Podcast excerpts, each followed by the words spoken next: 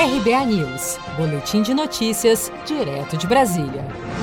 O Conselho de Educação do Estado de São Paulo aprovou excepcionalmente para este ano, em razão da suspensão das aulas presenciais por cerca de sete meses em razão da pandemia de covid dezenove, a proposta de progressão continuada. Desse modo, os anos letivos de dois mil e vinte e dois mil e vinte e um formarão um único ciclo de aprendizagem, em que os estudantes não serão submetidos ao sistema de reprovação tradicional. A única exceção será para os alunos do terceiro ano, uma vez que o quarto ano, criado temporariamente, tem caráter opcional. No entanto, para garantir a aprovação, os estudantes devem realizar as atividades passadas remotamente pelos professores, sob pena de serem convocados para a recuperação presencial. Nesse sentido, o secretário da Educação do Estado de São Paulo, Rocieli Soares, afirmou nesta quarta-feira que haverá um número mínimo de atividades a serem entregues pelos alunos. Todos os alunos que entregarem atividades, ainda que tenham dificuldade na aprendizagem, poderão progredir, mas ele precisa entregar um mínimo de atividade,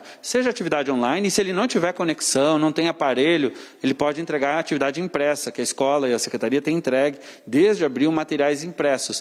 Então, são coisas simples que ele poderá fazer. O secretário explicou ainda que não se trata de uma progressão automática, já que os alunos que não entregarem as atividades serão notificados, e os estudantes que não atingirem o número mínimo de atividades estabelecido pela escola terão a chance de conseguir aprovação no ano letivo por meio de aulas de reforço remotas e também presenciais. Além disso, haverá duas avaliações para observar as aprendizagens essenciais ainda não desenvolvidas pelos alunos, a primeira em dezembro de dois mil e vinte e a segunda em fevereiro de dois mil e vinte e um, com o objetivo de identificar déficits para que seja possível criar novos planos de recuperação e de reforço dos estudantes da rede pública do Estado de São Paulo. Se você quer começar a investir de um jeito fácil e sem riscos, faça uma poupança no Sicredi. As pequenas economias do seu dia a dia vão se transformar na segurança do presente e do futuro. Separe um valor todos os meses e invista em você. Poupe com o Sicredi, pois gente que coopera, cresce.